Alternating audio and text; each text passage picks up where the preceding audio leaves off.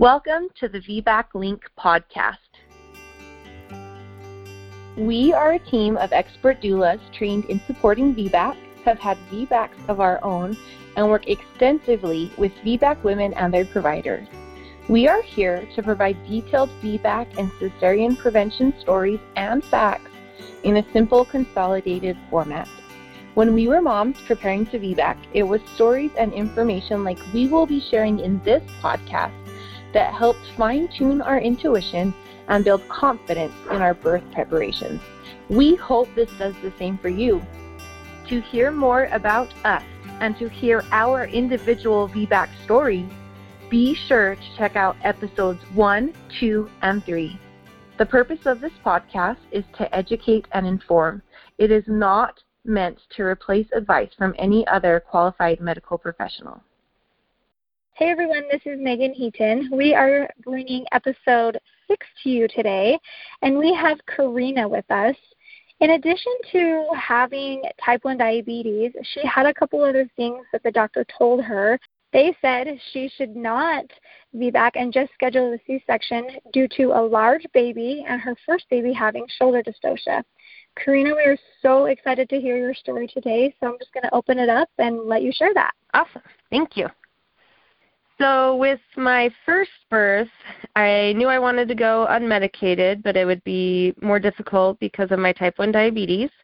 So, I did a lot of research and I took a lot of classes and I was able to go unmedicated and I went into labor on my own, which is kind of unique for diabetic moms. Um, and I ended up going into labor at 39 weeks, and I had my 8 pound, 13 ounce baby for my first baby.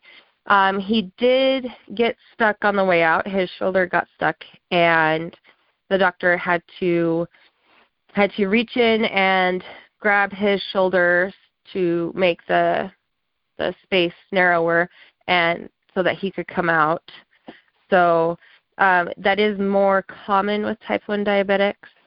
But he was good and I was good other than a little bit of pain at the end, but it was all good. So with my second baby, um, he was measuring bigger and the shoulder dystocia really scared my care provider, my doctor, um, the first time and so she really was planning with my second baby being bigger than my first, she was planning on a cesarean and that should have been a red flag for me to just switch providers, but I really liked her. So I was like, no, no, it'll be okay. And then he was breech. um, and we were going, I went in for a non stress test because you have to have those with type 1 diabetes.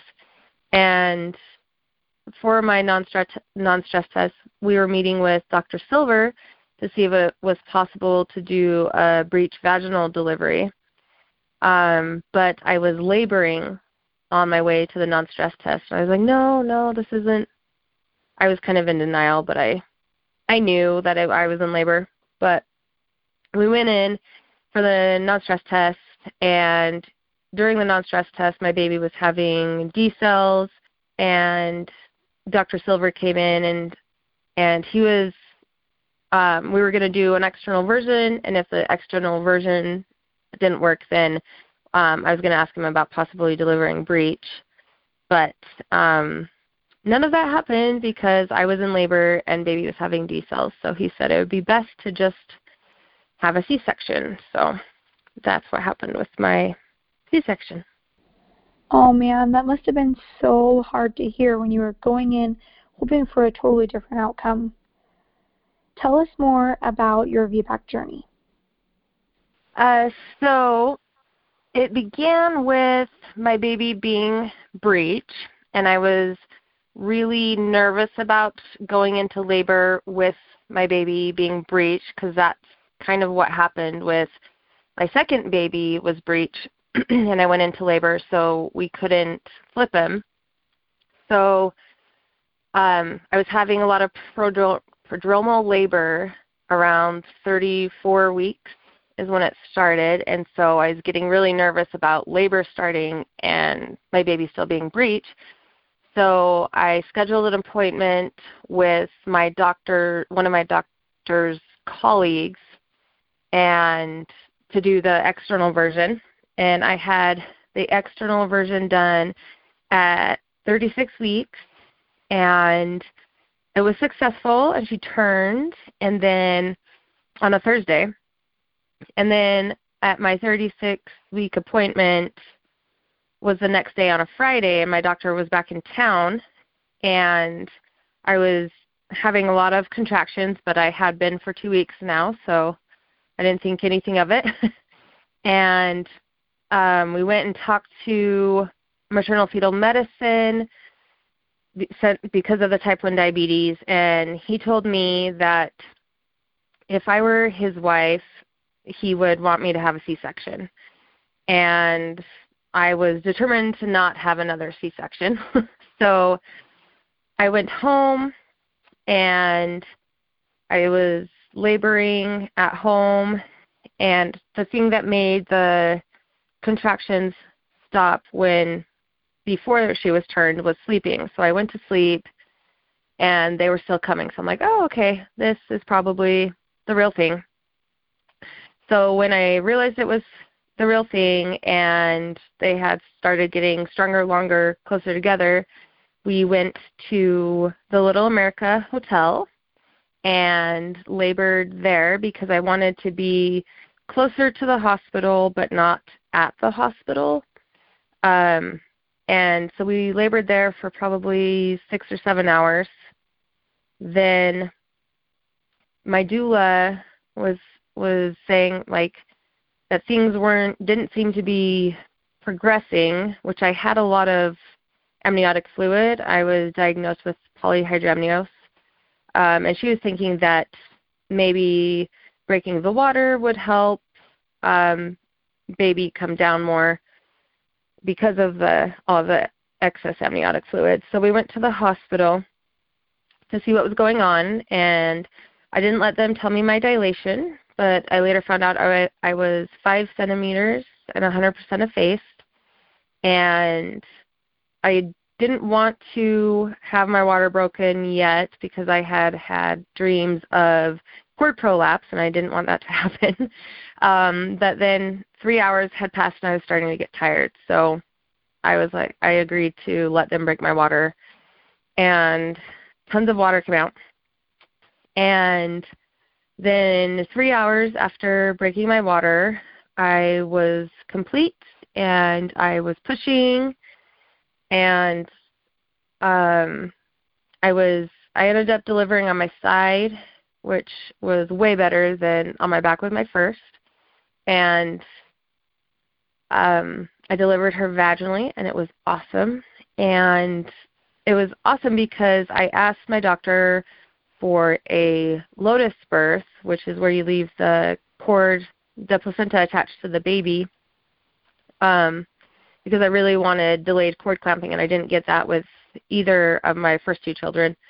So I thought maybe if I ask for the extreme, they'll meet me in the middle. But he was awesome, and he didn't clamp or cut the cord. And unfortunately, well, I got to do skin skin with her for um, probably 45 minutes, and then they took her took her over and examined her and stuff and her blood sugar was low due to my type 1 diabetes, so they had to take her to the NICU. But other than that, it was a great experience, and it was because of my supportive provider, which was Dr. Edmonds. He's amazing. He helped me to have the birth that I wanted.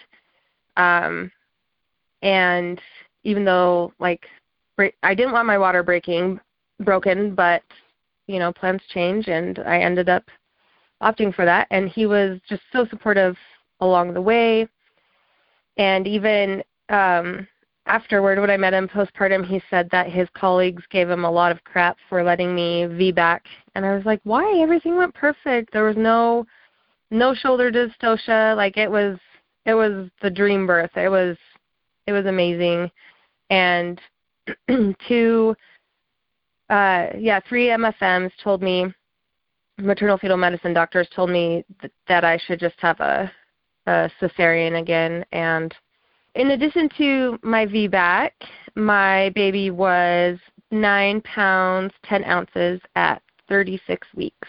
So she was a good size because he believed in me and I believed in me. I was able to have a, a successful VBAC. So, yeah. I love it. I love it. He is awesome. I definitely agree with you. And I think for any Salt Lake moms looking for a supportive OB, he is definitely one to look into. I love your story, and I love that you got your girl after your two boys. It just was a picture perfect birth. Evidence Based Birth shared an article talking about big babies. Although big babies do have a higher risk for shoulder dystocia, at least half of all cases of shoulder dystocia happen in smaller or normal sized babies. To find out more information about this article, please visit the show notes for a direct link. We are always looking for more inspiring stories. To share your story or possibly be on one of our podcasts, post on social media with the hashtag YWeVBAC and tag at the VBAC link or contact us from our website. Be sure to rate us and share and leave your reviews. We are excited to hear what you think. For families local to Utah, be sure to check out our website, utahvbaclink.com, for more information on our VBAC childbirth classes and doula services. Thank you so much for listening. We are excited for you to begin your journey with us.